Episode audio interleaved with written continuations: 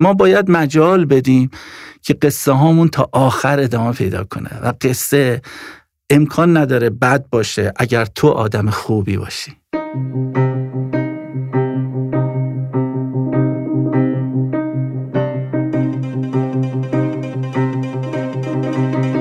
سلام.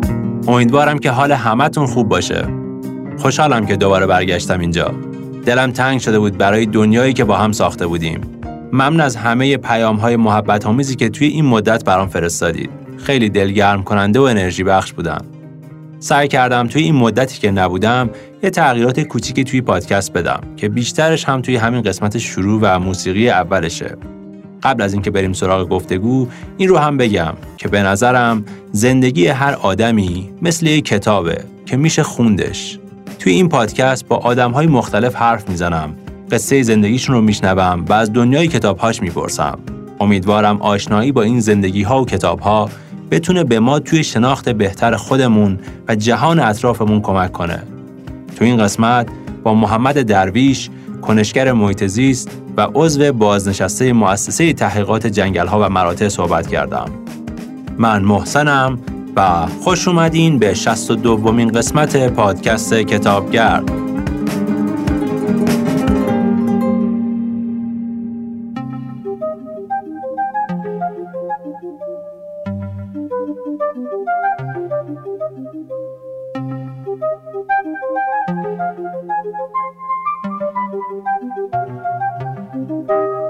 نشانک تولید کننده محصول های خلاق و هنری تو حوزه کتابه. یکی از معروفترین محصول هایی که تولید می کنند نشانگر کتابه که با جنس های مختلفی مثل چوب، گلیم دستباف، فلز استیل، چرمی و حتی خمیری مخصوص کودکان تولید میشه. محصول های دیگه هم تولید می کنند مثل چراغ مطالعه جیبی، نگهدارنده صفحه کتاب، جا کتابی چوبی، پلنر مطالعه کتاب و هر چیزی که یه جورایی به کتاب ربط داشته باشه. تمام محصولای نشانک این امکان رو داره که مناسب با طرح لوگوی شرکت ها و سازمان ها طراحی بشه. محصولاتشون هم با کیفیت و هم طراحی زیبایی داره.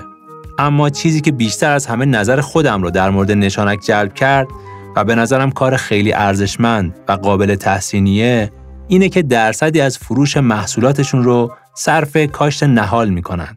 نشانک برای درختکاری با بنیاد الگن که توی روستای الگن در دامنه زاگرس فعاله همکاری می‌کنه. نام هر محصولشون رو هم روی یکی از نهالها گذاشتن. مثلا نشانک گلیم، نشانک چوبی، کتابگاه، چراغک و گلنشان و به این شکل تلاش کردند تا جنگل نشانک رو بسازن. با این نگاه که جهان رو کمی بهتر از چیزی که تحویل گرفتن تحویل بدن. اگر دوست داشتید شما هم می‌تونید با تهیه محصولات نشانک به بزرگ شدن این جنگل کمک کنید.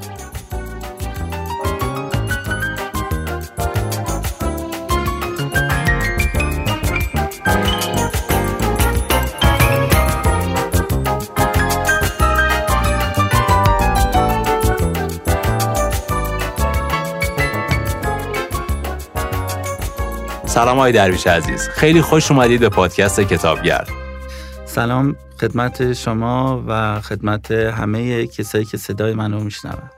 برای شروع اگه بخواین یک بخشی از زندگیتون رو بگین که روتون تاثیر زیادی گذاشته داستانش رو چطور شروع می‌کنید خب حقیقتش من پدرم نظامی بود و جاهای مختلفی در طول نوجوانی کودکی و جوانیم زندگی کردم تا موقعی که مستقل بشم.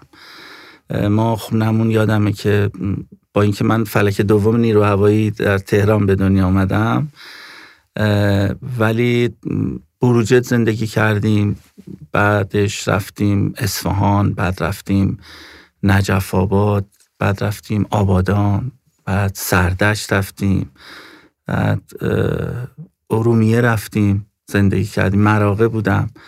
تا دیگه در حقیقت اومدیم برگشتیم دوست دوباره به تهران. و همیشه تنها بودم. هیچ وقت فامیلامون دورم نبودن. ما یه خانواده پر جمعیتی بودیم. یعنی من شیش پنج تا خاله داشتم چهار تا دایی داشتم چهار تا عمو داشتم چهار تا عمه داشتم و یه دیویستایی دخترمه دختر دایی پسرمه پسر خاله اینا داشتیم. و خیلی در واقع من از همه اینا دور بودم و فقط خبرهاشون رو میشنیدم. زمانهایی که با هم بودیم نوروز بود یا تابستون بود که مدرسه ها تعطیل بود. و من همیشه لحظه شماری می‌کردم که این اتفاق بیفته. یه پدر بزرگی داشتم بهش می‌گفتیم بابا گله. یه مزرعه بزرگی داشت که همه دوره هم اونجا جمع می شدیم در بین قوم و ساوه در یه منطقه به نام سلفچگان و من تقریبا سه ماه تابستون اونجا بودم و عاشق اون مزرعه بودم. یه روزخونه در اون کنار اون مزرعه حرکت می‌کرد. یه استخر بزرگی داشت چای آبی داشت قناتی داشت و خلاصه یک مسئولیت یک مجموعه دوازده هکتاری رو از اون مزرعه که باغ انار بود و به من داده بود. و من از روی رنگ برگ های انار تشخیص می‌دادم که میوه شیرین ترش یا ملسه رنگش سیاه یا در واقع رنگ معمولی انار رو داره. یه روزی دیدم که این قنات ما آبش کم شد و بابا گله نگران شده بود که چجوری می‌رسیم که آب بدیم به اینا.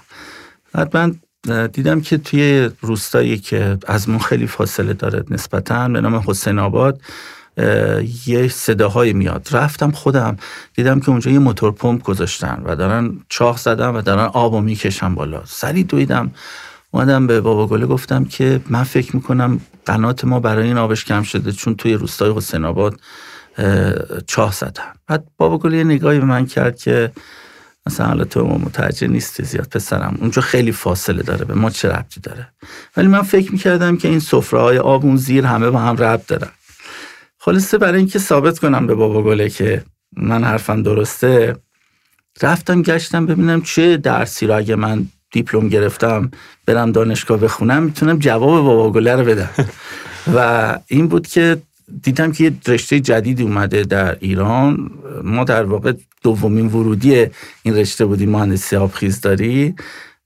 و منم این رشته رو انتخاب کردم. من برخلاف تقریبا همه کسایی که با وارد دانشگاه شدیم در سال 66 که همشون انتخابای آخرشون بود. من انتخاب اولم بود و در واقع دیدم که چقدر فکرم درست بود. تعداد دشتای ممنوعه داره زیاد میشه سطح تراز آب داره کم میشه. یه پاورپوینتی درست کردم و یادم بردم برای بابا گله نشون دادم و گفتم که اینجوری اینجوری اینا. و اومد یکی زد به پشت کمرم و گفت آفرین پسر بهت افتخار می‌کنه و این آفرین بابا گله باعث شد که ما ادامه بدیم این راه. قشنگ بود چه ماجرای جالبی داشت. یه سالی برام پیش اومد. الان اوضاع اون روستا چه شکلیه؟ تقریبا متروکه شده. بخش رودخونه کاملا خوش شده. قنات کاملا خوش شده. و چیز زیادی از اون در واقع مزرعه و اون شکوه باقی نمونده متاسفانه. نه فقط اون منطقه که بسیاری از مناطق در ایران مرکزی ما با این موزر روبرو شده. اون موقع که من دارم صحبت می‌کنم در واقع دهه شسته هنوز جنگ ادامه داشت. بعد از اینکه جنگ تموم شد تعداد چاها ده ها برابر افزایش پیدا کرد و سطاب زیرزمینی به شدت کاهش پیدا کرد و تقریبا همه چیز از حیز انتفاع خارج شد. اونجا حالا یک شهرک صنعتی درست شده منطقه آزاد تجاری شده و در حقیقت دیگه مردم از شکلهای دیگری تولید پول و کارآفرینی می‌کنن. اما من واقعا ترجیح میدم هیچ وقت دیگه اون طرفا نرم چون حالم گرفته میشه و اون خاطره های شیرینی که از اونجا داشتم سعی می‌کنم که تو همون خاطرم باقی بمونه. و الان این مسئله آب یعنی مسئله که از دهه 60 خب شما مثلا متوجه شدین آقای فرهادی هم مثلا چیز سخنرانی داشت که مثلا از قبل متوجه مسئله هستیم. می‌دونیم انگار مسئله مسئله آبه. خودتون تحصیلاتش دارین دانش هم داریم. چه کار میشه براش کرد این انگار که چرا تا نتونستیم مسئله رو حل کنیم یا کمکی بهش بکنیم؟ ببین چند تا نکته هست. یکیش اینه که در واقع ما خیلی بیش از حد از آب انتظار تولید پول داریم. آب یک کالای زیستیه در این سرزمین نه یک کالای اقتصادی. ما داریم با فروش آب تولید کار و پول می‌کنیم و این کاملا غلطه. مثل یه آدمی مونه که با فروش خونش با فروش کلیش بخواد تولید پول بکنه تولید کار بکنه. ممکنه در کوتاه مدت ثروتی به دست بیاره اما نمی‌تونه پایدار باشه. اون آدم از بین میره. و ما داریم این کار می‌کنیم. ما اقتصادی رو در این کشور طراحی کردیم که به شدت آب محوره. ما همه تخم مرغامون رو در سبدی گذاشتیم که چشمش به آسمانه. یعنی اینکه ما بخوایم بخشی از ثروت خودمون رو از طریق صادرات غیر نفتی به نام صادرات محصولات کشاورزی پسته، هندوانه، مرکبات، حتی یونجه تامین بکنیم در واقع یعنی به خاطر اینکه برای این محصولات داریم آب مصرف می‌کنیم و کشور ما دچار شرایطیه که من بهش میگم دریوزگی آبی اون وقت مثل این میمونه که طرف داره خون از بدنش میره و بعد بهش بگیم که دادن و اهدای خون کار پسندیده ایه پس تو اون یکی دست بیار که ما ازت خون بگیریم.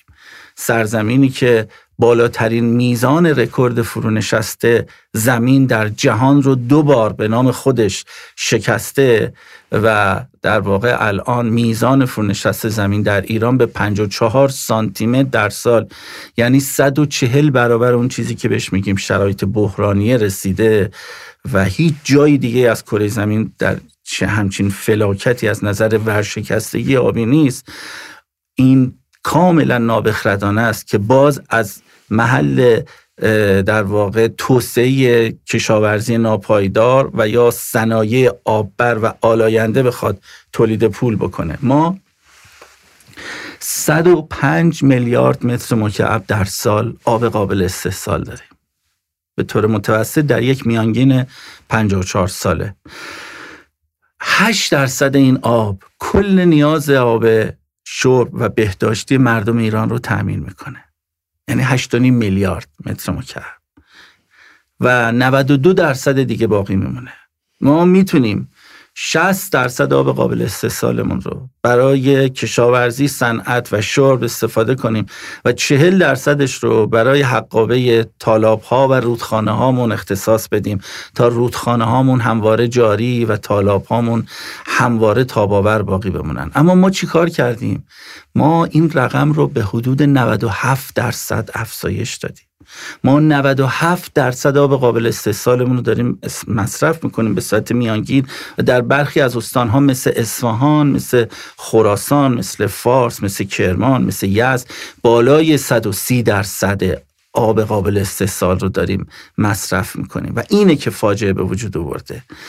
شما مقایسه بکنید مثلا کشور عربستان که یکونیم برابر ما بزرگی داره و جمعیتش حدود 35 میلیون نفره. و کل آب قابل شربی که باید برای مردمش تامین بکنه 3.5 میلیارد متر مکعب در سال.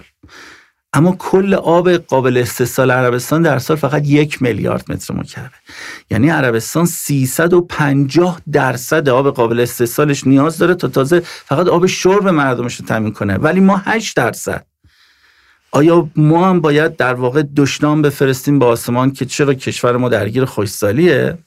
ما دقیقا مثل اون خانواده ای عمل کردیم که برای گرم کردن خودش به جایی که تن پوشت بهتری بپوشه به جایی که شیشه هاش رو دو جداره بکنه به جایی که از نفت و سیستم های سرمایشی ارزانتری استفاده بکنه رفته سراغ این که اسکناس ها و تراورهای 100 هزار تومنیش رو بندازه تو شومینه بسزونه آیا اون خانواده حق داره که بگه چرا من بدبخت شدم؟ چرا من فقیر شدم؟ چرا به فلاکت رسیدم؟ بیاید به من کمک کنید بیاید به من وام بدین.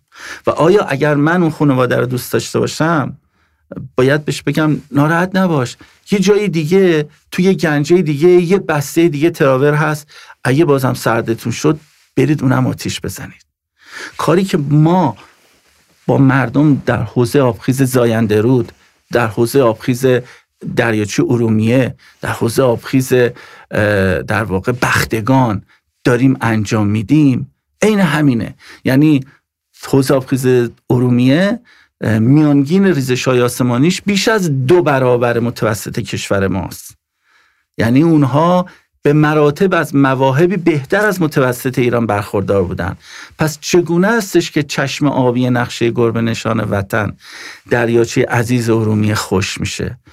خاطر اینکه اونها اسکناس های خودشون انداختن تو آتیش و سوزوندن. بعد ما بگیم اشکال نداره ناراحت نباشید. ما عذاب برای شما آب می‌کشیم. به جای اینکه بگیم که ما باید تلاش بکنیم با توان اکولوژیکی موجود در حوزه آبخیز دریاچه ارومیه چیدمانی از توسعه رو طراحی بکنیم که پاسخگو باشه به سطح پایدار بگیم ناراحت نباشید توی گنجه بالایی هم اسکناس هست. این باعث میشه که هیچ وقت تلاش نکنیم که ارزش آب رو بدونیم. کشور ما کشوریه که در عرض بین 25 تا 40 درجه نیمکره شمالی بخش عمده از سرزمینش قرار گرفته. این عرض 25 تا 40 درجه جاییه که مشهورترین بیابانهای جهان قرار گرفته. یعنی از اون ور نوادا در آمریکا تا این ور گوبی در چین همه تو این نوارن. بهش میگن کمربند خشک جهان. ویژگی این کمربند اینه که میانگین ریزش های آسمانیش دست کم سه برابر کمتر از میانگین های جهانیه و تبخیرش دست کم دو برابر بیشتره. نابخردانه ترین کار اینه که در چنین سرزمینی شما بیایید با کوبیدن بر تبل وابستگی معیشتی بر منابع آب و خاک تولید پول بکنید. نابخردانه ترین کار اینه که ما همه تخم مرغامون رو بذاریم توی اون سبدی که چشمش به آسمانه. در سطحی که ما باید بریم سراغ تعریف معیشت هایی که وابسته به آب نباشن ما با تقویت زیرساختا در حوزه گردشگری طبیعی، تاریخی، فرهنگی، توریسم سلامت می‌تونیم پول تولید بکنیم. مزیت واقعی این کشوره که قدمت تمدنیش پنج هزار ساله ما می‌تونیم از محل در واقع استحصال انرژی خورشیدی بادی زمین گرمایی و جزر و مدی که پتانسیل های بی‌نظیری داریم تولید پول بکنیم. بدون اینکه منابع آبیمون رو متاثر بکنیم و به یکی از ثروتمندترین کشورهای دنیا تبدیل بشیم. سال 2006 سازمان ملل در سالی که به نام سال جهانی بیابان نامگذاری شده بود اعلام کرد که اگر عرصه‌ای به طول و عرض 800 کیلومتر مجهز به پنل های خورشیدی و سلول های بشه می‌تونه نیاز انرژی همه مردم ساکن در پنج قاره جهان رو برای یک سال تأمین بکنه. اون عرصه یک سوم خاک ایرانه. همون جایی که ما بهش میگیم دشنام پست آفرینش کویر. اون موقع که سازمان ملل اون رقم رو اعلام کرد متوسط راندمان پنل های خورشیدی 12 درصد بود. الان متوسط راندمان بالای 27 درصده. یعنی الان عرصه به طول و عرض 400 کیلومتر. کمتر از یک دهم خاک ایران. می‌تونه نیاز انرژی همه مردم جهان رو برای یک سال تامین بکنه. ما یه همچین مزیتی داریم. ما نیازی نیستش که در واقع اسکناس رو بندازیم تو آتیش بسوزونیم برای اینکه خودمون رو گم کنیم. نیازی نیستش که با فروش هندوانه به عمان و ترکیه بخوایم تولید پول بکنیم و خودمون رو نابود بکنیم و به همچین فلاکتی که امروز رسیدیم برسیم.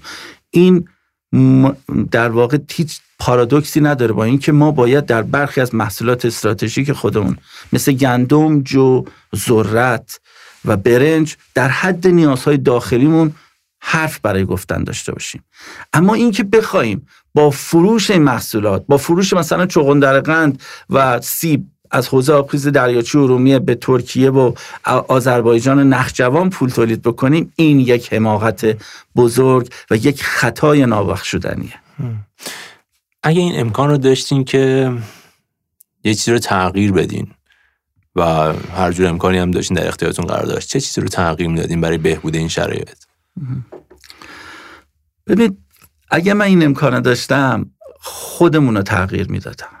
ما آدم ها باید تغییر بکنیم تا شرایط تغییر بکنه. اگر ما آدم ها این پرده ها رو از بتونیم از جلوی چشمامون برداریم بسیاری از این مشکلات حل میشه. یه زمانی ایرانیان کف می‌زدن برای کسی که صد می‌سازه توی مملکت. کفای بلند می‌زدن.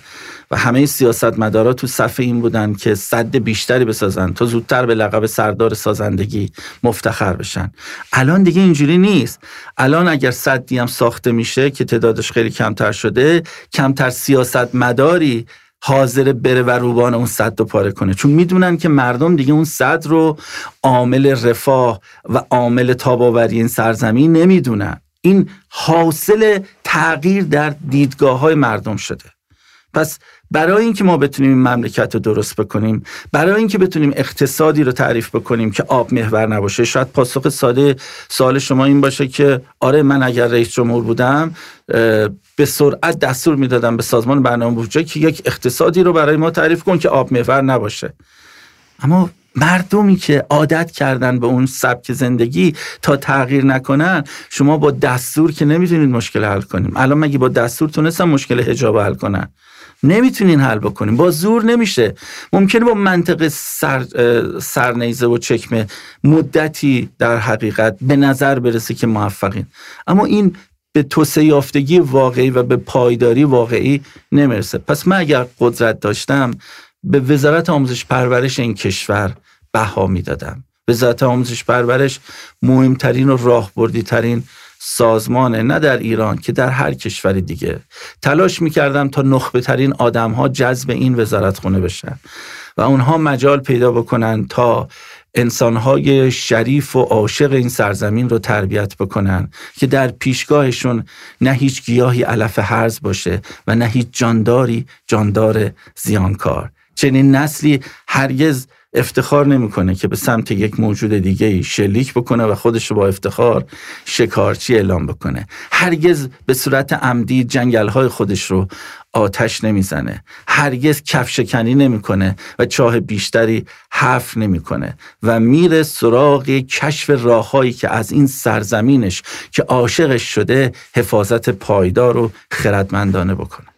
امیدوارم اتفاق بیفته و همون تغییر بکنیم. هر چند کوچک و یواش یواش اتفاق بیفته برای هممون انشالله یه چیزی که توی شما خیلی دوست دارم این روحیه امیدواری که دارین. یعنی الان توصیف کردین که شرایط چقدر بده چقدر عذابناکه ولی می‌بینم توی شبکه اجتماعی مثلا متناتون رو می‌خونم می‌بینم خیلی روحیه امیدواری دارین.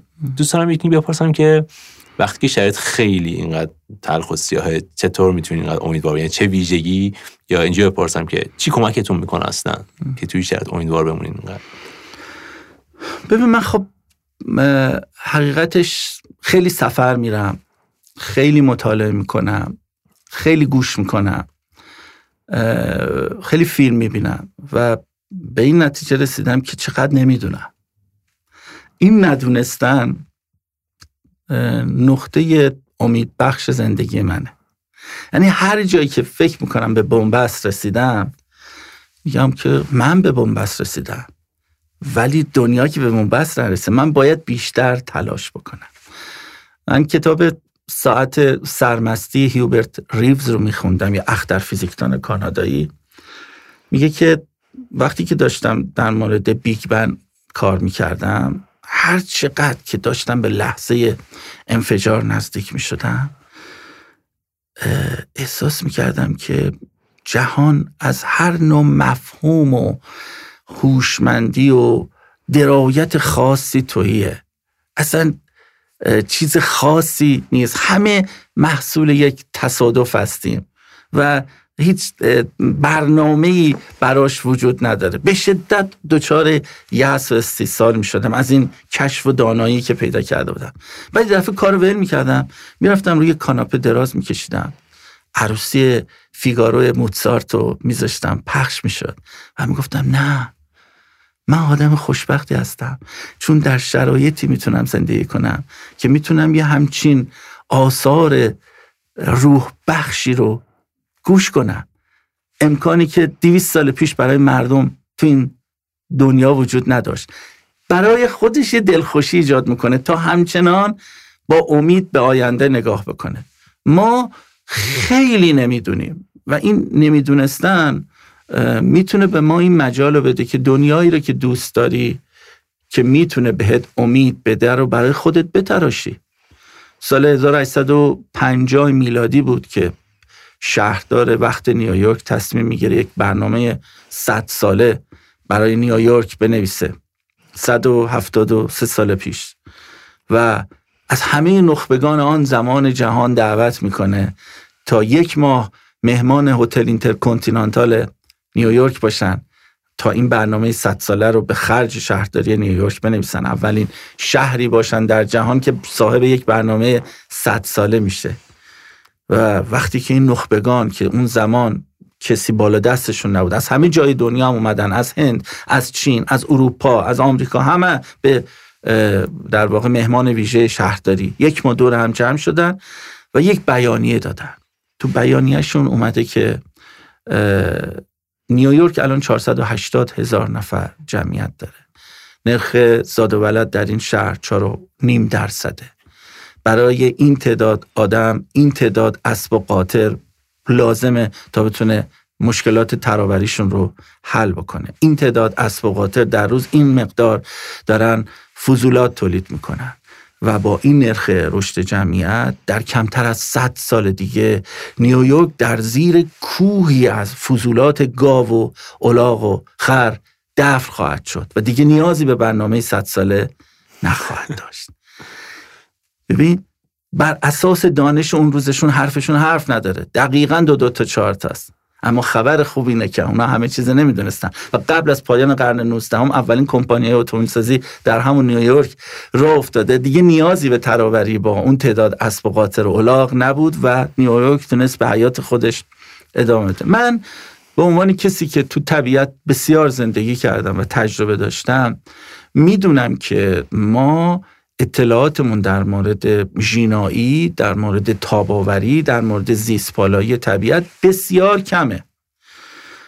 من می‌بینم که یه جوانی به نام سعید انصاریان وقتی میره توی الگن و با مردم محلی میثاق میبندن که برای چهار سال الان دامشون رو وارد نکنن دیگه در زیرشکوب کشاورزی نکنن دانه های بلوط رو جمع نکنن گلازنی نکنن کتزنی نکنن.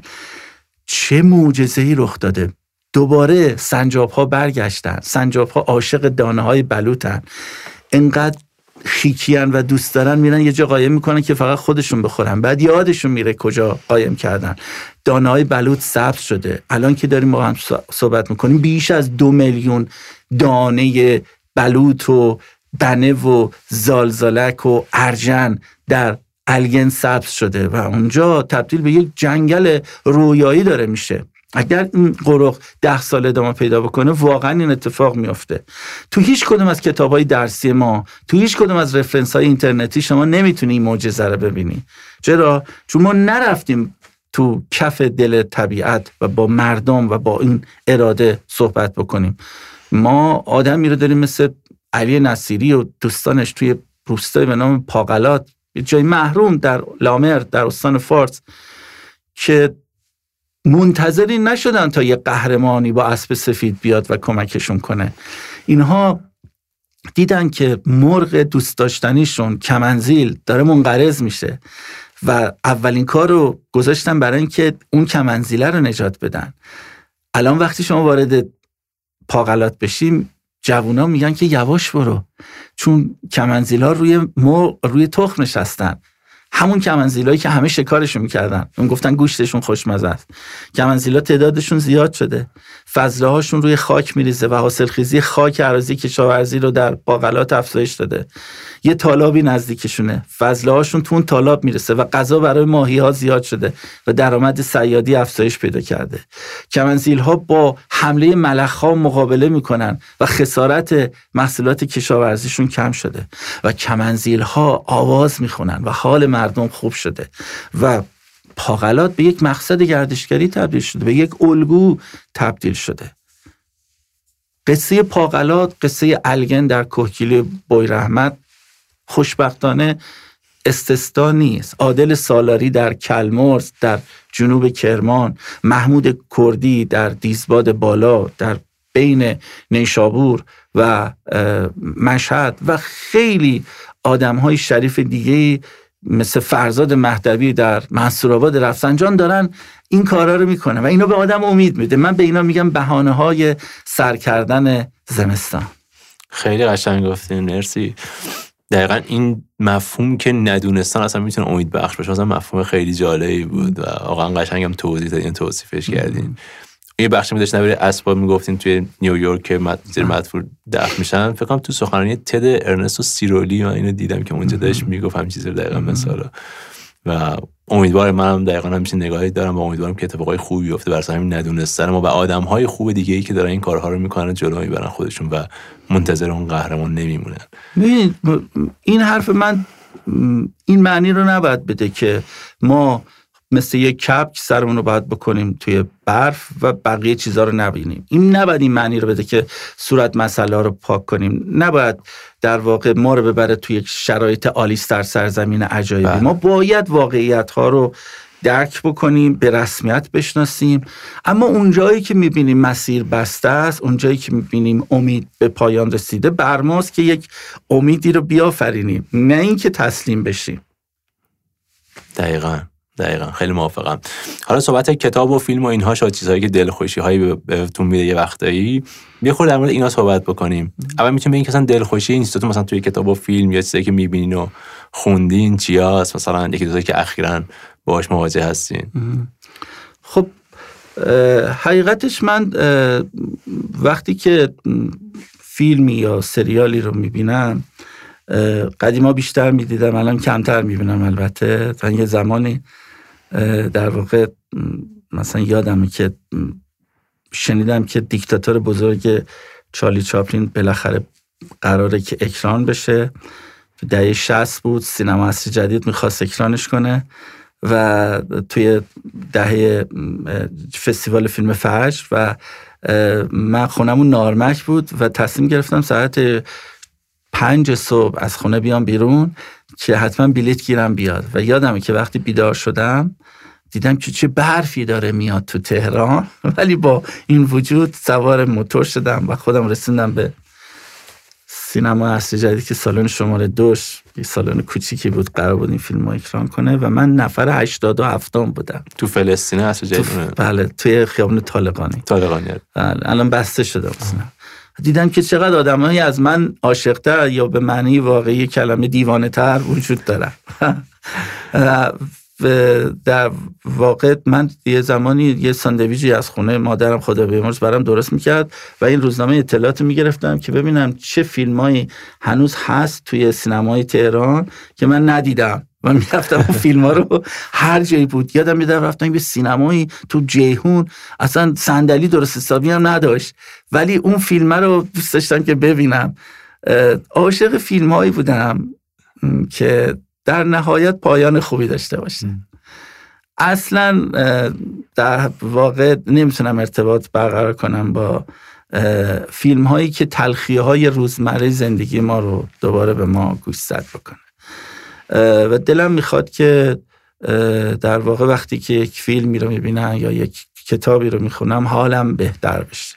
یک دریچه پیدا بکنم برای اینکه کشف جدیدی برای یافتن یک امید تازه توش ببینم. برای همین اون کتابایی و فیلم هایی تو ذهنم میبونه که در واقع به یه همچین استراتژی منو نزدیکتر می‌کنه. من عاشق کتاب تاریخچه زمان استیون هاکینگ هستم. به نظرم یک کتاب شاهکاره و اصلا مقدمه این کتاب یکی از شاهکارهای بیبدیله به نظرم. یعنی آدمی که وقتی که این کتاب نوشته فقط انگشت سمت چپش یه مقداری کار می‌کرد. مطلقا فلجه. تو وقتی مقدمه رو می‌خونی و نمی‌دونی که کیه نویسنده فکر می‌کنی این نویسنده سلطان جهانه. پرقدرت ترین آدم جهانه. میگه که من همیشه از کودکی عشقم فیزیک نظری بوده. همیشه نگران این بودم. که وقت با ارزشم و صرف خرید نان و وسایل خاربار برای خونه و مشکلات روزمره تلف کنم. اما اینقدر خداوند منو دوست داشت انقدر خداوند عاشق من بود که یک لطفی در حق من کرد که من بتونم صد درصد وقتم و برای عشقم که فیزیک نظریه اختصاص بدم. منو دچار شکل خاصی از بیماری ام کرد که تقریبا فلج مطلقم. هیچ کاری نمی‌تونم بکنم. هیچ کسی از من انتظار نداره که برم نون بخرم برای خونه. و نشستم به عشقم پرداختم. به من خیلی ها توصیه کردن که اگه می‌خوای کتابتو مردم بخونن از هیچ فرمول ریاضی توش استفاده نکن. و من به جز ام ای مساویس با ام سی دو از هیچ فرمولی استفاده نکردم. امیدوارم نیمی از مخاطبینم رو به خاطر این اشتباه از دست نداده باشم. چقدر این آدم تناز چقدر این آدم دوست داشتنه چقدر باحال. یعنی یک مف... اصلا وقتی می‌خواد در مورد انتروپی بنویسه نظمی بنویسه آنچنان با استادی و در عین حال سادگی می نویسه این اصاره عظیم دانشش آنقدر میاره پایین اما جذاب به مخاطب منتقل می‌کنه که همه باش ارتباط برقرار می‌کنه. ما یه مشکلی که تو جهان امروز داریم اینه که ما دانشمند کم نداریم. اما دانشمندی که بتونه به زبان ساده با مردمش ارتباط برقرار کنه متاسفانه خیلی کم داریم. و یه سری از دانشمندای ما هم هستن متفکرین و متخصصین ما هستن که فکر می‌کنن اگه به زبان ساده صحبت بکنن کلاس کارشون میاد پایین. آره خیلی موافقم با این ولی اون اینطوری نیست. میگه که ببین من الان دارم تلاش می‌کنم تو این کتاب که به نظم جهان اضافه کنم. از بینظمی ها کم کنم برای تلاشم یه سری از سلول های قشر خاکستریم داره حرکت بیشتری می‌کنه. داره انرژی تولید می‌کنه. داره گرما تولید می‌کنه. و این گرما در استحکاک با مولکول های هوا که در اطراف سر من هستن باعث افزایش حرکت مولکول ها میشن. یعنی همونقدر که من دارم تلاش می‌کنم از بینظمی کم بکنم همین تلاش من انرژی ایجاد می‌کنه که بینظمی رو زیاد می‌کنه. پس آقا این آرمان که فکر کنید می‌تونید بر انتروپی غلبه کنید. آرمان یکم اول بعد بذاریدش. چقدر این قشنگ. آره خیلی قشنگ. حالا اگه یه از کتابا رو گفتین که کتاب تاریخچه زمانو. در سوال این بود که اگه بخواین سه تا کتاب محبوبتون رو پیشنهاد بدین که همه بخونن البته ممکن برای همه مناسب نباشه ولی همین کتاب هایی که برای مردم نوشته شده و آدم های زیادی می‌تونن بخونن. اگه بخواین سه تا بگین چی میگین؟ حالا یکیشو می‌تونیم هم تاریخ زمان در نظر بگیریم یا نظر بله. دیگه هم اضافه می‌تونیم بکنیم؟ خب کتاب که واقعا خیلی زیاده که بخوام اسم برم با خیلی کتاب من خاطره دارم. من وقتی سی سالم شده بود شاید 20 هزار جلد کتاب خونده بودم و واقعا عاشق مطالعه خیلی سخته از توش انتخاب کردم. ولی فکر می‌کنم الان توی زمانه حاضر برای کسایی که منو به عنوان یک کنشگر محیط متخصص محیط می‌شناسن خوبه که توصیه بکنم که زیستن در کنار محیط زیست از آقای تایلر رو. اگه هنوز نخوندن که ترجمه خوبی هم آقای دکتر مجید مختوم کرده بخونن کتاب بسیار ارزشمندیه. توی این کتاب یه قصه ای رو تعریف می‌کنه. از مردم در کنار یک دریاچه در یکی از ایالتهای آمریکا که اونها می‌بینن که در واقع ماهی هایی تو منطقه وجود داره که هم میان و میگم پرنده هایی تو منطقه وجود دارن که هم میان این ماهی های طالاب اونها رو سید می‌کنن و می‌خورن و احساس می‌کنن که درآمدشون داره از سیادی کم میشه. چند تا شکارچی حرفه‌ای استخدام می‌کنن تا نسل این ماهی ها رو براندازن. پرنده ها رو. نسل اون پرنده ها رو براندازن. و روزی که آخرین پرنده رو می‌کشن جشن پایکوبی ملی اعلام می‌کنن و میگن دیگه همه این مایا مال ماست. اولش هم ظاهرا خوب بود تعداد مایا زیاد بود اینا ولی آروم آروم دیدن که تعداد مایا داره کم و کم و کمتر میشه. خیلی نگران شدن. چند نفر رو دعوت کردن چند تا در واقع متخصص بیان آب و بررسی کنن به آیا دچار آلودگی شده آیا مشکلی داره؟ دیدن که نه هیچ مشکلی هم نداره. تا اینکه یک اکولوژیستی اومد و گفتش که غذای ماهی ها کم شده. و به این دلیل داره تعدادشون میاد پایین. غذاشون چی بود؟ فضله اون پرنده ها بود. و وقتی پرنده ها رو از بین بردن وقتی به نظام و قانون اکوسیستم توجه نکردن برای آزمندی های کوتاه مدتشون باعث شد که خودشون هم ضرر کردن. این قصه که تایلر داره میگه چند وقت پیش توی کوشکنار در منتایلای غربی استان هرمزگان تکرار شد. زمانی که کشاورزا به شدت نگران حمله پرنده ها بودن که می آمدن محصولات جالیزیشون آسیب می زدن و این پرنده ها می رفتن داخل درخت های کنار محلی که خیلی انبوه بودن و احساس امنیت می کردن اونجا زندگی می کردن یه روز تصمیم گرفتن همه درخت های کنار رو از تنه به بالا قطع بکنن. فکر می‌کردن با این کار حفظ می‌کنن محصولاتشون رو اما بعدا ملخ حمله کردن و دمار از روزگار تمام محصولاتشون در آوردن. عین این ماجرا بعدش در بندر گناوه تکرار شد که کشاورزا دیدن که موشها جوندگان دارن میان و محصولاتشون رو نابود می‌کنن سمپاشی گسترده کردن تا موشها رو از بین ببرن. بعد همکاران من در محیط زیست خوزستان در خورموسا گزارش پیدا شدن ده ها لاشی دلیژه و عقاب و شاهین و باز رو دادن. چرا اونا مرده بودن؟ به خاطری که فکر می‌کردن این موش ها زندن و اینها رو گرفتن و خوردن و همه مردن. و سال دیگه چه اتفاقی افتاد؟ موش ها قوقا کردن و همه محصول کشاورزا رو تو گنابه از بین بردن. چرا؟ چون دشمن طبیعیشون. اون شاهین و باز و عقاب رو ما از بین برده بودیم. کتاب تایلر کتابیه که خیلی می‌تونه کمک بکنه به کسی که می‌خواد به محیط زیست ورود پیدا بکنه به عنوان یک کنشگر به عنوان یک فعال ای و در واقع ایده خوبی بهش میده که چرا ما باید حرمت قوانین طبیعی رو حفظ بکنیم. جالب بود. یاد بهار خاموش هم افتادم این بله. قضیه که تعریف می‌کردم بله بهار خاموش خانم راشد کارسون واقعا موج بزرگ محیط زیستی معاصر رو که بعد منجر به ایجاد اجلاس استکهلم شد سال 1972 ما مدیون راشل کارسون هستیم که اتفاقا اولین ترجمه خوبش هم استاد وهاب زده انجام داده بود. یک کتاب دیگه که خیلی خوبه مکالی کالگین نوشته و خانم زفرنژاد ترجمه کرده به نام رودهای خاموش. سال 2001 در واقع این کتاب منتشر شده. چند بارم خوشبختانه تجدید چاپ شده. باز در مورد ماجرای صدسازی هاست. و اینکه صدها در دنیا چه خطرات بلفعلی رو ایجاد کردن. صدها بیشتر از هر جنگی در جهان مهاجر تولید کردن که خیلی ها نمی‌دونن. صدها باعث شدن تا تعداد لرزش ها و در واقع زمین لرزه های با منشأ انسانی افزایش پیدا کنه. ما حتی در یک اتفاق عجیبی که در هندوستان افتاد.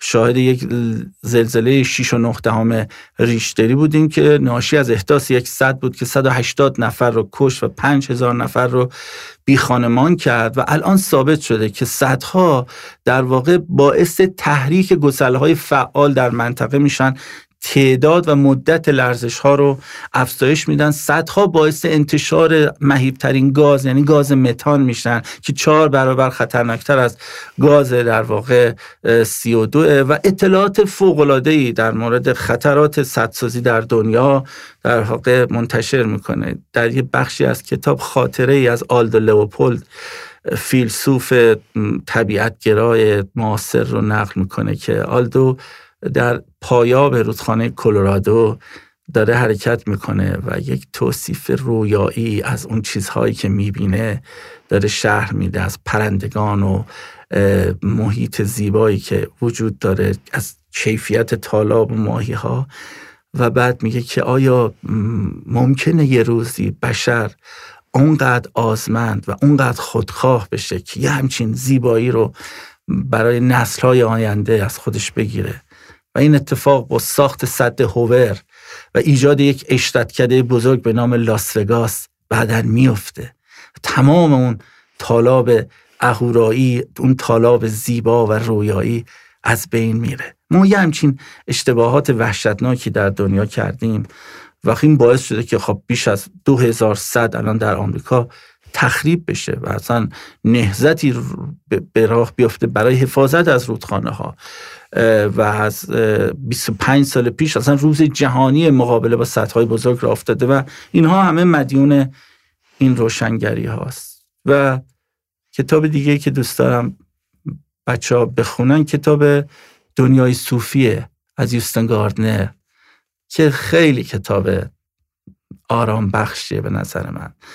سه هزار سال قصه تلاش فیلسوف ها رو شهر میده که می‌خوان ثابت بکنن که خدا هست و در نهایت نمی‌تونن ثابت بکنن که خدا هست. اما نمی‌تونن هم ثابت بکنن که خدا نیست. و در نهایت میگه که فیلم بازه برای تو. اگه فکر می‌کنی حالت خوب میشه که در دنیای زندگی می‌کنی که خدا هست اوکی خدا هست. و اگر فکر می‌کنی که حالت خوب میشه در دنیای زندگی می‌کنی که خدا نیست اوکی خدا نیست. فعلا خبر خوب اینه که ما خیلی چیزها رو نمی‌دونیم. و به استادی یوستن گاردنر این قصه رو شهر میده که فوق العاده است و حالا دیگه فکر کنم آره. این سه کتاب همین قشنگ بود. آره یه جور تاریخ فلسفه هم میگه یه جور آموزش بله، فلسفه بله، به زبان بله، ساده هم بله. هستن. آره. خیلی خوب بود.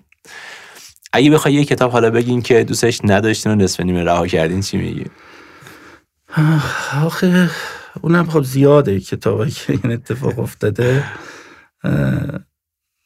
من کتاب تغییر که من اخیرا هم خوندم در مورد تبعات در واقع global warming و climate change و پیش بینی از آبستام اوورده تو این کتاب که میگه که در پایان این قرن فقط 500 میلیون تا یک میلیارد نفر از مردم جهان قرن بعدی رو خواهند دید. و سرنوشت ما اینه که وارد انقراض هفتم میشیم. کاری از دست کسی ساخته نیست و کار هممون تمومه. دنیا نمی‌تونه به توافق برسه. از اون کتابایی که همه چیزاش هم فاکت علمی برش میاره ولی خوشم نیومد. از این آره. کتاب چون به آدم انگیزه نمیده برای مقابله با این تخریب ها مثلا کتاب انسان خردمند آقای هراری که خیلی هم تحویل می‌گیرن و دوستش دارن من نتونستم تمامش کنم. خاطر که بعضی جا فکر می‌کردم که اون هم داره در واقع بیش از حد دنیا رو از هر مفهومی پوچ می‌کنه در واقع چیزی به نام عشق رو یک نابخردی جبران ناپذیر و احمقانه فرض می‌کنه. همه اون چیزهایی که مزه میده به زندگی ما رو در واقع داره بیمعنی می‌کنه. و من نتونستم باهاش ارتباط برقرار کنم. در عوض عاشق کتاب های کریشنامورتی هستم مثل مثلا نارضایتی خلاقش که میگه آقا اگه تو دوست داری تو یازده صبح تو تخت خوابت باشه تو تخت خوابت باش. اصلا هیچ عجله تو هیچ کاری نداشته باش. وقتی تو می‌تونی تو می‌دونی که این جاده هیچ وقت ته نداره نابخردانه ترین کار اینه که دنبال یه ماشینی باشی یه ابزاری باشی که با سرعت بیشتر این جاده رو طی بکنی. تو حتی اگر سرعت نور هم داشته باشی نمی‌تونی به ته این جاده برسی. پس بهترین کار چیه؟ اینه که با درنگ و با تمرکز روی جزئیات امور اطرافتو نگاه کنی. از لحظات استفاده بکنی. اون چیزی که اگزوپری میگه. مهم نفس حرکت است و نه مقصد که چیزی نیست جز توهم مسافری در راه مانده. قشنگ. حالا توی این قسمت من می‌خوام بهتون کتاب پیشنهاد بدم. من صد کتاب رو توضیح میدم که اگه دوست داشتین یکیش رو بهتون هدیه بدم. اگه صد کتاب خونده بودین یا دوست نداشتین یه چیزی هست اسم تاخچه بی‌نهایت سه ماه اشتراک اون رو بهتون میدم که شما برین خودتون کتابی که دوست دارین رو انتخاب کنین اونجا بخونین. قبوله؟ بله. خب بریم سراغ کتابا. کتاب اول.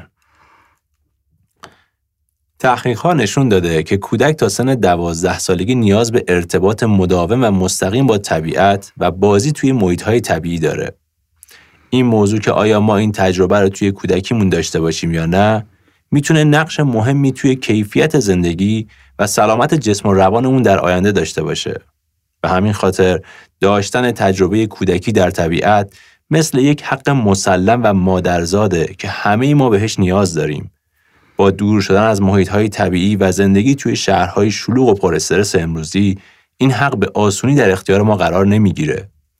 استیون کلرد استاد بومشناسی دانشگاه ییل توی این کتاب وابستگی های جسمی و روحی بشر به طبیعت رو از دیدگاه زیستگرایی بررسی می‌کنه و نشون میده که این تمایل ذاتی ما به طبیعت برای تأمین رفاه، بهرهوری، سلامت ذهنی و جسمی انسان به وجود اومده. خب تونست این کتاب حدس بزنید چیه؟ اسمش تو خود مد گفت حق مادرزاد آره استاد جواب زدم بله، ترجمهش بله، کرده. بله. خیلی کتاب خوبیه. ما یک کمپینی براش در واقع راه انداختیم. بله. ما خیلی اعتقاد داریم به اینکه به بچه ها تا دوازده سالگی هیچ خبر بدی رو ندید. اگه می‌خواید اونا رو عاشق محیط زیستشون کنید نگید که محیط زیست داره پر از زباله میشه پر از آلودگی میشه پر از آدمایی هستن که شکارچی هستن. براشون خاطره های خوش ایجاد بکنید توی کودکیشون. اجازه بدید اونها کودکی کنن کودکی کنن و کودکی کنن. ملتی که در کودکی کودکی کنه در بزرگی بزرگی می‌کنه. بعد از دوازده سالگی که اونها اون انگیزه رو پیدا می‌کنن که حالا از عشقشون از سرزمینشون از طبیعتشون چگونه بهتر حفاظت بکنن. ولی اگه ما محیط زیست رو براشون کابوس بکنیم سعی می‌کنن که اون کابوس رو دیلیت بکنن. این کتاب خیلی کتاب آره بازم. کتاب دوست داشتنی بود. برام جالب بود. توی اصلا شروع صحبتم که داشتیم حرف می‌زدیم وقتی از خاطره کودکی خودتون گفتین اونم یه همچین حس و حالی داشت. تو اون مزرعه تو اون جایی که قنات بله، بود. من کلی خاطره های قشنگ دارم از اون مزرعه از یه خرگوشی که اذیت می‌کرد محصولات ما رو. من, من صبح تا شب دنبال اون خرگوشه بودم که اون خرگوشه رو بگیرم. یه دفعه می‌دیدم کنار پامه. اینقدر شبیه زمین استتار کرده بود که من نمیدیدمش. آره و همون احتمالا باعث شد که الان به این دیدگاه و نگاه بله، برسیم. بله. خیلی قشنگ بود. برای کتاب دوم من یه تیکه کتاب صوتی انتخاب کردم که تیکش براتون پخش می‌کنم. از مقدمی کتاب که خودش توضیح میده. ایران با گاو و خیش قدم به قرن بیستم گذاشت. و با کارخانه های فولاد یکی از بالاترین نرخهای تصادف خودرو و در کمال ناباوری و حیرت بسیاری یک برنامه هسته‌ای از آن خارج شد. این کتاب شرح دگرگونی های اثرگذاری است که در سده بیستم در ایران به وقوع پیوسته است. و از آنجا که موتور اصلی این دگرگونی ها دولت مرکزی بوده، تمرکز آن نیز بر دولت، نحوه شکلگیری و گسترش آن خواهد بود. و همچنین تأثیرات عمیقی که این گسترش نه تنها بر سازمان سیاسی و اقتصادی بلکه بر محیط، فرهنگ و از همه مهمتر گستره اجتماعی بر جای گذاشته است. برخی از این تأثیرگذاری ها خواسته و آمدانه بوده و بعضی نیز به ویژه جنبش های اعتراضی و انقلابات سیاسی چنین نبوده است. رویکرد کتاب در نظر کسانی که معتقدند در مورد معضلات جهان معاصر دولت نه مشکل گشا که خود بخشی از مشکل است شاید شگفتانگیز و تا حدودی غافلگیر کننده بنماید. اما موضوع این کتاب دگرگونی های اساسی است و در ایران آغازگر چنین دگرگونی هایی همیشه دولت مرکزی بوده است. خب اصلا یه خورده واقعا سخت حد زدنش با توجه مقدمه. ایران بر لبه تیغ؟ نزدیک بود ولی نه. این آقای محمد فضلی؟ نه نه. این اسمش تاریخ ایران مدرنه. مال آقای یرون آبراهامیان ترجمه محمد ابراهیم فتاحی با گویندگی فریاد موسویان که حالا نشر نی منتشر کرده و نشر آوانامه صوتیش کرده. چه سالی منتشر شده کتاب؟ این رو الان خاطرم نیست ولی جدید نیست. مثلا این کتاب به نسبت مثلا قدیمی تریه تا اینکه تو ذهنمه. کتاب خوبی بود آره. و دقیقا یرون آبراهامیان از اون آدم هایی که حالا خودش در واقع توی آمریکا داره تاریخ بله. می‌خونه و مثلا درس میده و اینها و ترجمه میشه کارهاش. و از اون کسایی که به زبان عامیانه خوب می‌تونه بنویسه از اون علم به زبان ساده در میاره می‌نویسه به نظر خودم. و همین از این لحاظ به نظرم جز کار خوبی می‌تونه باشه این هم. حالا بریم سراغ آخری. احتمالا این جمله تامس هابز رو زیاد شنیدیم که میگه انسان گرگ انسانه و معمولا منظورشون از این جمله اینه که انسانها برای رسیدن به هدفشون با همدیگه رقابت شدیدی دارن و دست به هر کاری می‌زنن. فرانس دوال نخستی شناس و یکی از صد چهره تأثیرگذار جهان به انتخاب مجله تایم توی این کتاب به ما نشون میده که این جمله می‌تونه درست باشه اما به این معنی که انسانها هم مثل گرگ ها و بقیه حیوان هایی که به شکل گروهی زندگی می‌کنن با هم همکاری و همدلی دارن. جنبه ای از رفتار مشترک حیوان ها و انسان ها که کمتر بهش پرداخته شده. برای مثال توی دهه 1960 روانپزشک های آمریکایی آزمایشی انجام دادن. وقتی میمون ها زنجیری رو که بهشون غذا می‌داد میکشیدند به رفیقشون شک وارد می‌شد. نتیجه آزمایش ها نشون می‌داد که میمون ها بعد از دیدن تأثیر رفتارشون روی رفیقشون از کشیدن زنجیر خودداری کردند. یکی از میمون ها پنج روز دست به زنجیر نزد و میمون دیگه ای دوازده روز به خودش گرسنگی داد تا رفیقش درد نکشه. حالا یه بخش از کتاب هم می‌خونم که اصلا با حال هوای کتاب بیشتر آشنا بشین. اگر درکی از خودمان نداشته باشیم بیلنگریم مثل قایق هایی که ولند و با هم غرق می شوند. هر موج احساسی که می رسد با آن بالا و پایین می رویم.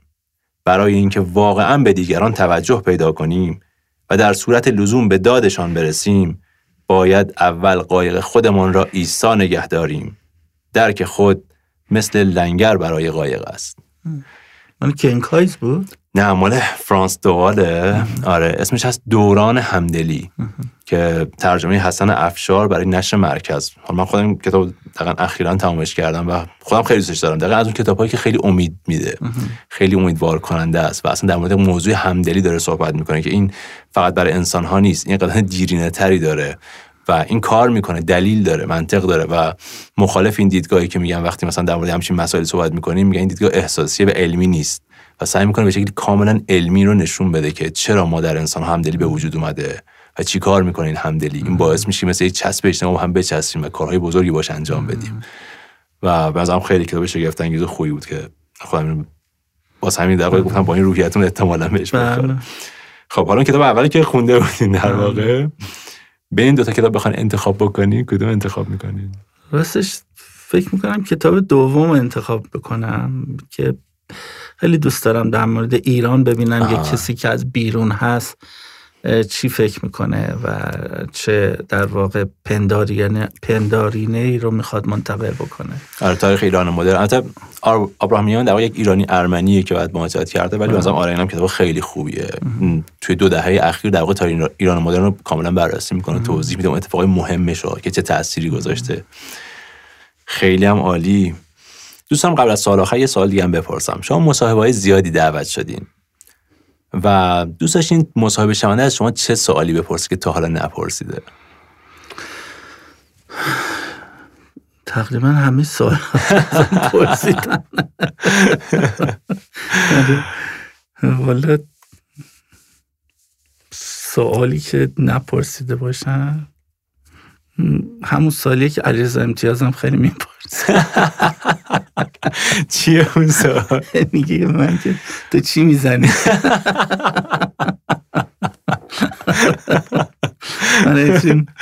همه چی که نشان دهنده مرگ و نیستی و ناامیدیه و هیچ چیز اتفاق جالبی هم که تو از حکومت و دولت نمی‌بینی هیچ رفتار امید کننده ای نیست تالاپ ها دارن خوش میشن جنگل ها داره مساحتش کم میشه پرنده ها دارن منقرض میشن جهان داره گرمتر میشه. لامصب تو برای چه انقدر خوشحالی؟ چرا انقدر امیدواری؟ صد چمشیرتون هم که آبگیری شد. پس چی پیروزتون هم که مرد.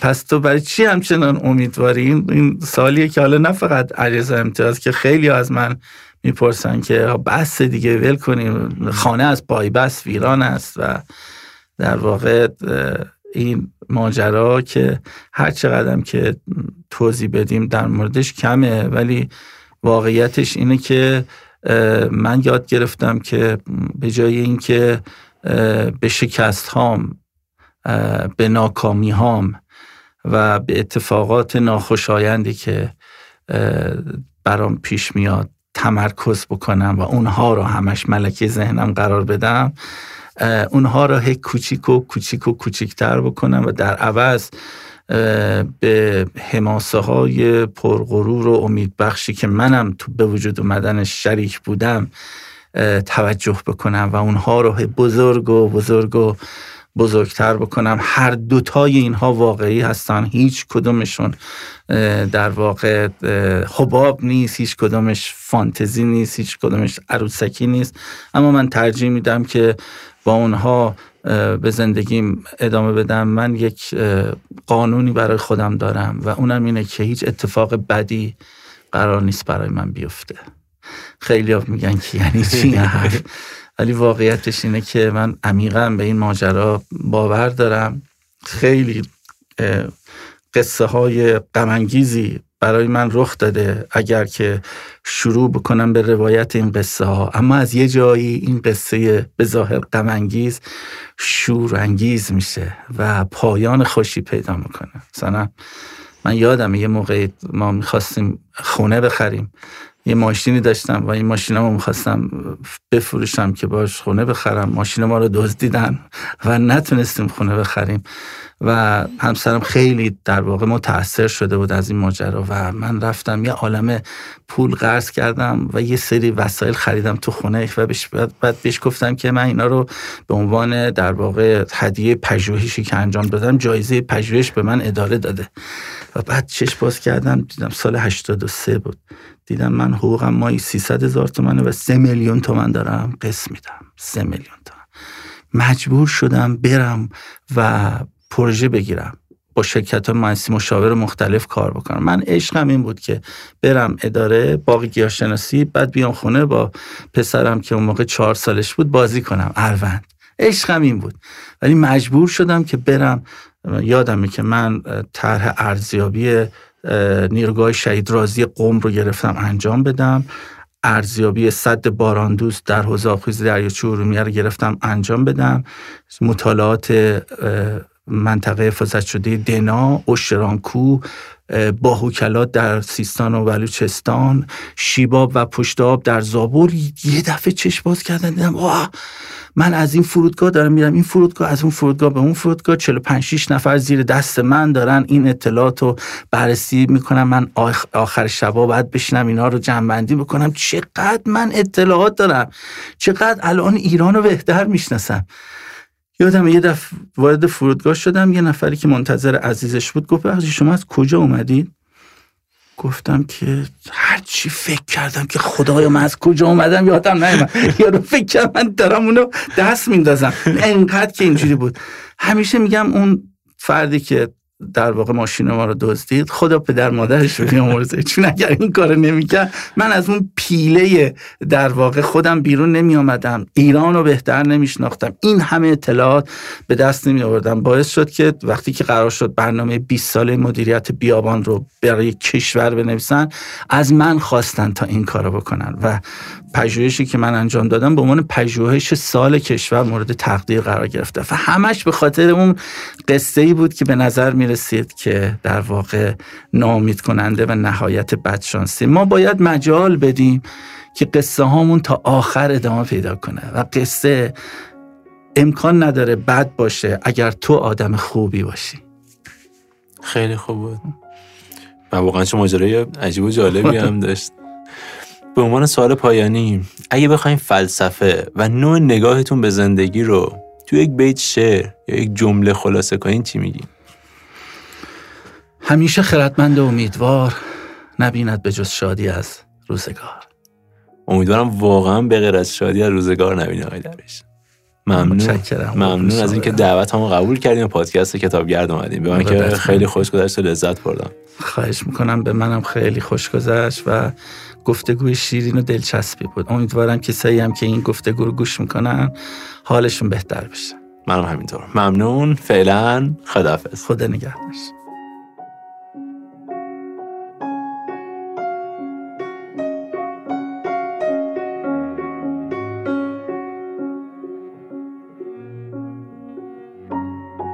صدای عبدالحسین وهابزاده را میشنوید استاد بومشناسی و بنیانگذار مدرسه طبیعت در ایران که مهمون قسمت 17 پادکست کتابگرد هم بودن. اون چیزی که مدرسه طبیعت می‌خواد اینه که بچه های ما در این دوران حساس تا دوازده سالگی بتونن یک تجربه شاد سرخوشانه و آزاد بدون هر نوع محدودیت بدون, بدون هر نوع آموزش مستقیم بتونن کاوش بکنن کشف و تخیل بکنن با دوستان واقعی یا دوستان خیالیشون در طبیعت بازی بکنن. و در این جریان در این بازی در این تعامل تعامل خلاق با طبیعت عشق و علاقه و انگیزه نسبت به محیط های طبیعی در اونها شکل بگیره. اگر این انگیزه و عشق شکل گرفت به عنوان لایه زیرین حالا ما در سنین بالاتر می‌تونیم لایه آگاهی رو بر اون چیکار بکنیم؟ سوار بکنیم. اما بیاد داشته باشین اگر این لایه زیرین شکل نگرفته باشه ما حتی یک کتابخانه هم درباره فواید ابتکار و خلاقیت درباره اهمیت محیط زیست و طبیعت اگر بار این کودک این بزرگ سالان بکنیم اینها تغییر رفتاری نخواهند داد. چرا که این ماشین بنزین نداره. بنابراین بیاین باک این ماشین رو پر از بنزین کنیم. بیاین کودکانمون رو دریابیم. متشکرم. نسخه الکترونیکی و صوتی تمام کتاب های این قسمت رو می‌تونید با تخفیف از اپلیکیشن یا سایت تاخچه تهیه کنید. این تخفیف تا سه ماه بعد از انتشار این قسمت هم فعاله. اسم تمام کتاب ها، کد تخفیف، آدرس اینستاگرام محمد درویش و آدرس سایت نشانک و بنیاد الگن رو می‌ذارم توی قسمت توضیحات. ممنون از نشانک، حامی این قسمت از کتابگرد و ممنون از همه شما که تا این لحظه با ما بودید. مراقب خودتون باشید. دمتون گرم و سرتون خوش. دلم یه جایی که به بار بارون از تو دل آسمون توی دشتی که پر از گل ریزه می‌خواد می‌خواد. دلم یه جنگل سبز و سپیدارای سر به فلک کشیده رو که ازش برگ میریزه رو.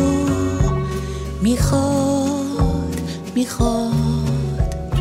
دلم یه چای با نبات داغش صندلی ایوون کلبه باغش. مزرعه رو به روی نگاه می‌خواد.